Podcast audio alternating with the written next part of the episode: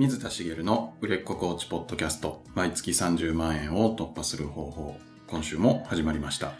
ナビゲーターの山口です。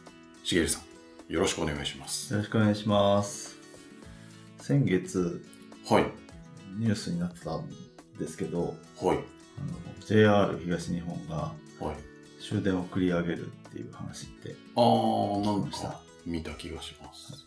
なんか、発足以来初はい。なんか確かに今まで終電を繰り上げるっていうか、はい。サービスを低下する方向じゃないですか。あー。で考えらんないなみたいな。はいふうにあの私ももともと鉄道会社にいたので、はい。なんかすごい思い切ったことしたなっていうふうに思うんですけど、基本は、こう、終電を遅らせるっていうか、本数増やすとか、なんか、そうですね。まあ結構もうギリギリのとこまで来てたなっていう印象はあるんですけど、はい何年か前ぐらいかな、京急がはい。こう計画してたのか、どこまでやったかわかんないんですけど、はい。終電をなくすっていうやつで、終電をなくす？要は深夜も走らせるみたいな。ほー。まあ京急ってあの羽田空港を抱えてるので、まあ、その辺のこともあったのかなとは思うんですよね。なんかそんな話もあったんですけど、私特にその工事管理をする仕事だったので、はい。夜勤とかもあった、現場の時はあったりしたんですよね。で、JR が繰り上げた理由の一つが、その夜間の作業をする人とか、はい保守とかメンテのスピードアップとか、あとその働き方改革みたいな話だったんです。で、ね中にいるとわかるんですけど、本当にそこの10分15分変わるだけで、はい。めちゃめちゃ変わるんですよ。あー。はい。昼間働くと8時間働いてはい。15分伸びたって大した変わんないじゃないですか。変わんないですよね。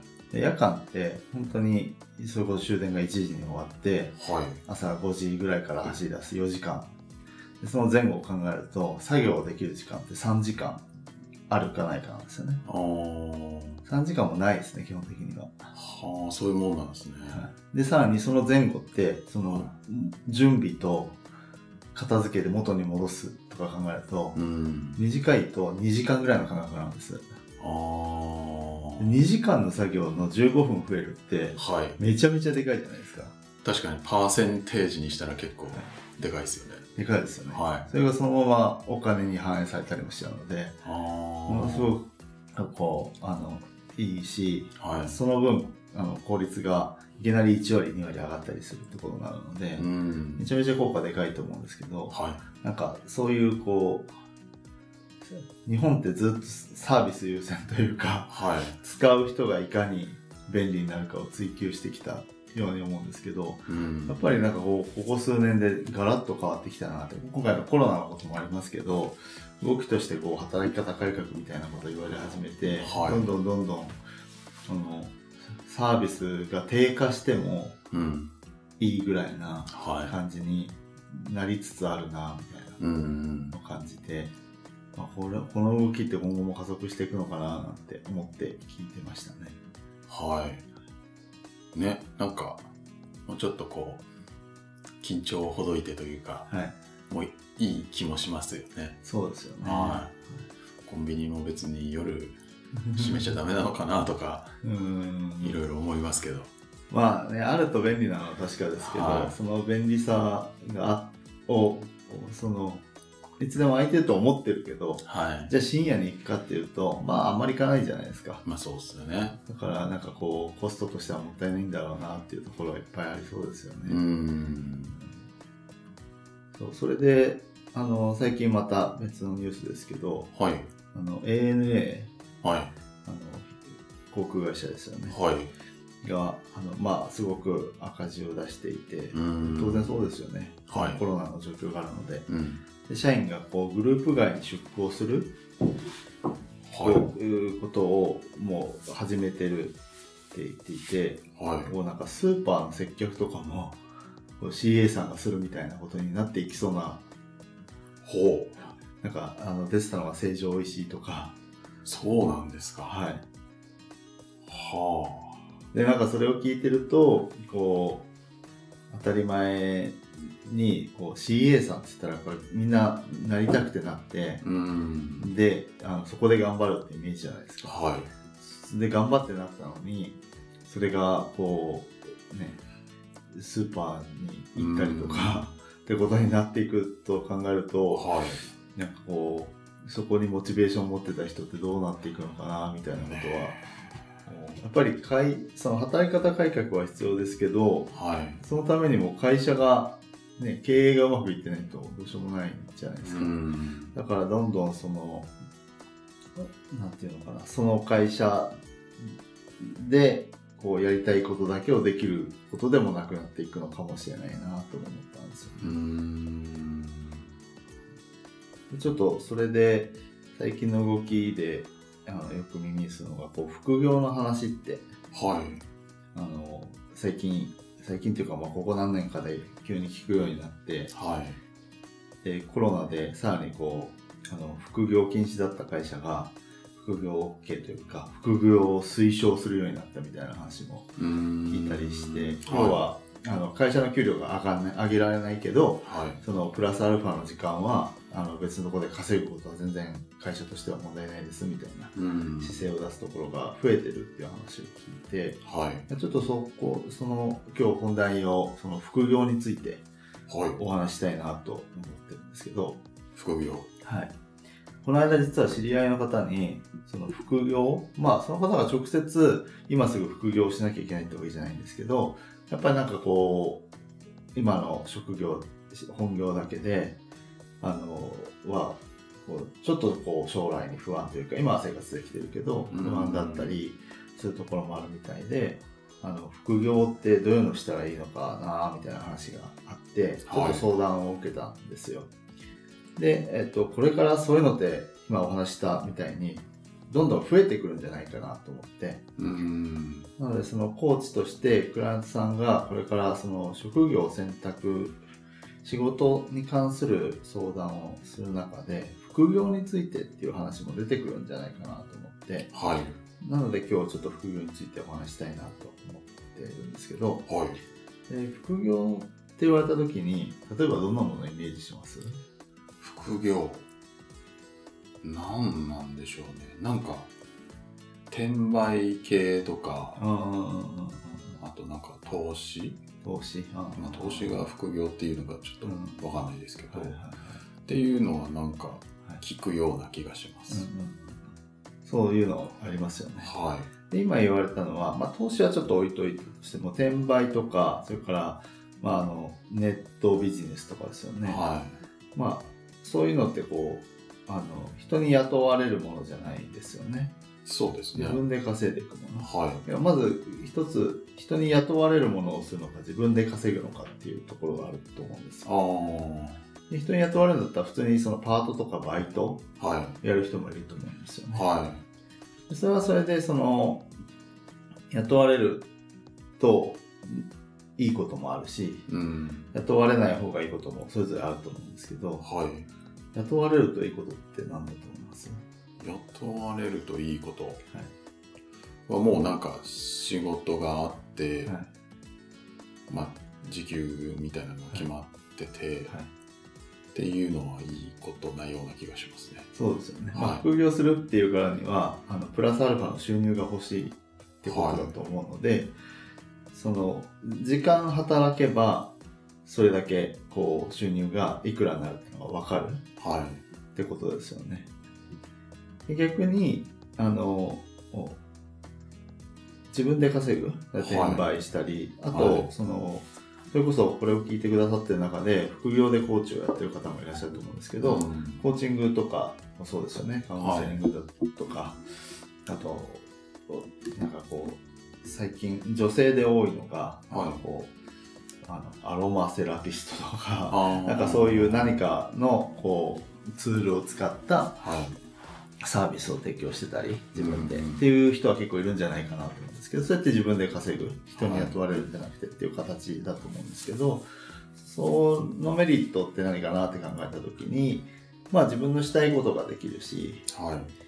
えあとはこう頑張れば収入の上限はないうん。のかなって思うんですよね。はそれはすごいいいことだなと思うんですけど、一方で、あの収入が、保証が何もない。い。はい。自分で稼がなきゃいけない。そうですね。じゃあ副業としてどうなんだろうみたいなこはとになっていきかねないんですけど、い。はい。なんか、そうなっていく、そういうふうな思考で考えていくと、じゃあ、職業の選択として副業って何がいいんだろうって、難しくなってっちゃう気がするんです。はい。特に悩んでる人に対して、じゃあどう例えばコーチングで引き出してあげようとかって、難しそうじゃないですか。はい。まあ、なんか、どれを優先させんだみたいなところですよね。ですよね。はで、本人の、その、あの、中から引き出そうとしても、結構限界があるパターンも多いんじゃないかなと思っていい。はまして、で、今日お話ししたいのは、私が、あの、まあ、あの、その方にもお話しした内容、あの、相談された方にもお話ししたんですけど、あの、ちょっとこう、切り口を変えてもらった方がいいんじゃないかなと思ってるんですね。い。はい。で、えっと、自分で、あ、人に雇われると、結局時間の切り売りになるじゃないですか。はい。じゃあ自分で稼ぐとどうかっていうと、これも考え方次第では時間の切り売りになっちゃうんですね。はい。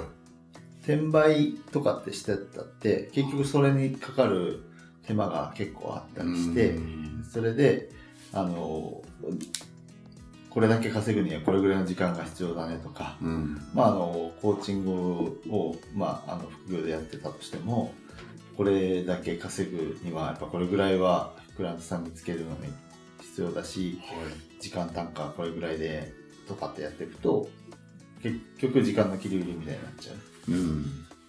で、そこって何が違うのかなって考えたときに、はい。あの、副業だから収入が、あの、プラスアルファお小遣いだったりとか、一時的にでも増えればいいとか、はい。まあ、長期でやるにしてもコンスタントに毎月これぐらいは欲しいみたいなどうしてもあの本業以上にお金目線になっちゃうんじゃないかなと思ったんですね。ああ。まあ、ね、やるなら、お金稼ぎたいですからね。ですよね。はなのであのそういう風な思考になっていきがちなんですけい。どはい。でもせっかくだったら副業だって未来につながる選択をしてほしいんですよね。ああ、未来につながる。はい、はい。今の話ってこの場当たり的というかはい。いくら稼げるみたいのを目の前で追いかけてる感じで、はい。10年後同じこと続けてたらどうなるかっていうと要は自分の使える時間をそれだけ10年間減らし続けてうん。一定の金額をその時やめてしまえばそれがまたゼロになる。はい。っていう生活をしてるってことになっちゃうと思うんです。でそれってもったいないじゃないですか。うん。ってすごい感じるんですよね。はなのであの何かっていうとただ単にこう収入とかって考えるんじゃなくてあのその人が将来どうなりたいかってあのよく描くといいよってお話をしてますけどい。はい。副業の選択も結局そこだなと思ってましてはい。あのその人がどういう風になっていきたいかっていうものが夢をしっかり描けてるのかなっていうところでうん例えば描けてないんだったらじゃあそれを見つけられるような副業をするとかうーん。はい。あと例えばまあすごく分かりやすい例でカフェを開きたいっていう夢があるんだったらうんうんだったらそのカフェのバイトとして働くのだって、うん。人に雇われて時間の切り売りに見えるかもしれないけどすごい将来への投資になってる感じがするじゃないですか、うんカフェの実際裏側ってどうなってるっていうのを知れるわけですし、はい。あのそういう選択をするならその雇われるで時給いくらっていう働き方でもはい。よくこう未来につながっていく感じがするんですよね、うん。でもあのただ単に目の前のお金が欲しいからってそのカフェで働いてていや将来別にお店で持ちたいわけでもないっていうとただ単にそこの作業を覚えてはい。やるだけでなんかこう未来につながっていかない感じがうんするじゃないですか,、はい。その差って大きいなと思っていてはい。その自分の成長とかその将来こういう風になりたいこういう風にありたいっていう姿にこう近づいていける選択をしてもらいたいなと思うんです。はい。で、だから何をするかっていうと、そこに来た人、まあ、あの、あなたのもとに、例えば副業のことで、例えばするかしないかとかも含めて、はい。あの、相談に来られたりしたときに、今後そういうのが増えていくんじゃないかなと思うんですけど、どうしても出会うのが、その、じゃあ何したいのって言ったときに、何したいが出てこない。人が多いんじゃないかなと思うわけです。まあ、そうですね。はい。そしたらなかなかどうしたらいいかはい。わかんない状態ってことですよね。そうですよね。はい。で、その状態で、こう、相手からいくら引き出そうとしても、結局その、あの、時間を使って、あの、まあ、これだったら効率がいいなとか、うんこれだったら自分でもできるかな、みたいな。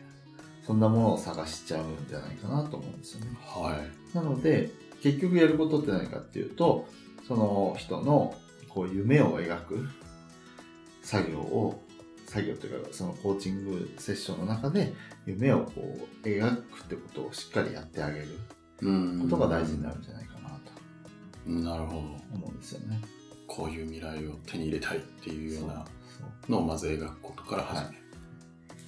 基本的に、まあ、アドバイスをコーチングをするもんじゃないわけですよね。はそう考えたときに、その人から引き出さなきゃいけないけど、い。うんその人から直接的に何したいかって副業で、じゃあ副業に何を求めるの？って言ったら、えーちょっとしたお金かなみたいになって、うん結局、あの、乏しい結果しか、うんあの引き出そうとしても出てこない可能性が高いんですよね。はい。だから、そうじゃなくて、副業を一旦置いておいて、どういう人生を歩みたいのか、将来、こう、思い描いてる夢は何なのかみたいなのをしっかりこう、膨らませてあげて、で、それにつなげるためには、じゃあ、今の働き方をどうした方がいいのかとか、そういうふうにこう考えていってあげると、そこに、こう、あの、あ、じゃあ副業でこういうものをしようとか、いや、ちょっとこれ副業って思ってたけど、そうじゃないなとか、本業でもっと頑張っていこうとか、うん。逆に、いやまずは、あの、本業を変えた方がいいんじゃないかとか、うん。っていうことも含めて、こう、やっぱり未来があって今があるというか、今がもちろん一番大事なんですけど、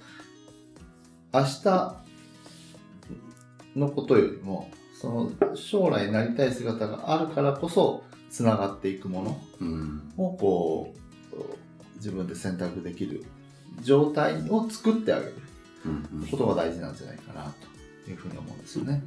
うんなるほど。で、そういうふうに考えたときに、じゃあ自分自身どうなんだろうっていうことをもう考えてほしいんですよ。はい。あの、特に副業でコーチをやられてる方なんかは、あの、もちろん夢を描いたりって今までいろいろしてきてると思うんですけど、はい。その、コーチングで独立するのか、副業としてそのままやっていくのか、それ以外の選択肢を取るのか、うんもういろいろあると思うんですけど、選択する機会がいずれ来ることもあると思うんですよね。その時にこう自分自身の夢を実現するための選択。今、えっ、と、会社員だけだとちょっと稼げてなくて、コーチングで月数万円稼げてるから、まあそれで生活がうまくいってて、うんまあいいかなみたいな状態だとすごいもったいないし、もっと稼げればいいなと思うけど、これ以上時間取れないんだよな、みたいなこともあったりする人もいるんじゃないかなと思うんですよね。はい。あとなかなかこう集客がうまくいかないから、結構時間使っちゃってて、コーチングよりも、その、なんかバイトした方がいいんじゃないかとか、うんっていうこともあるかもしれないですし、はい。あの、その時に、やっぱりそういうこう目の前のお金だけ、もちろん生活していくことは大事なので、あの、それは大切なことではあるんですけど、うんあの、それだけじゃなくて、じゃあどういう未来にしたいのか。今ちょっと苦しくても、5年後、10年後、すごい豊かな未来が待ってるんだったら、今耐えるといいかもしれないし、はい。でも今その苦しさから逃れるために、あの、アルバイトして、時間の切り売りをして、そしたら5年後、10年後も同じ状態かもしれない。うんそしたらどっちを取るのかっていうことになるんですよね。なので、あの、むあこれはもう、あの、その未来のための選択をしてほしいんですけど、最終的にはその、それぞれご自身が判断されることなので、その、時間の切り売りが悪いとは言わないんですよね。はいそれによって生み出されるお金でプラスアルファのことができるのも、まあ、あの、その人にとって豊かな生活につながるんであれば、それはそれでいいとは思うんですけど、はい。よりこう未来がこう明るい未来につながる選択をそこでの選択としてしてもらえたらいいんじゃないかなと思うので、うんあのそれをそういう視点を持ってこうクライアントさんが来た時も自分自身についてもね考えていただければと思います。はい。ありがとうございますありが。とうございます。はい。では最後にお知らせです。えー売れっ子コーチポッドキャスト毎月30万円を突破する方法では皆様からのご質問を募集しております。コーチとして独立したい、もっとクライアントさんを集めたい、そんなお悩みがありましたら、しげるさんにお答えいただきますので、どしどしご質問ください。えーポッドキャストの詳細ボタンを押すと質問フォームが出てきますので、そちらからご質問いただければと思います。それでは、今週はここまでとなります。また来週お会いしましょう。ありがとうございました。ありがとうございました。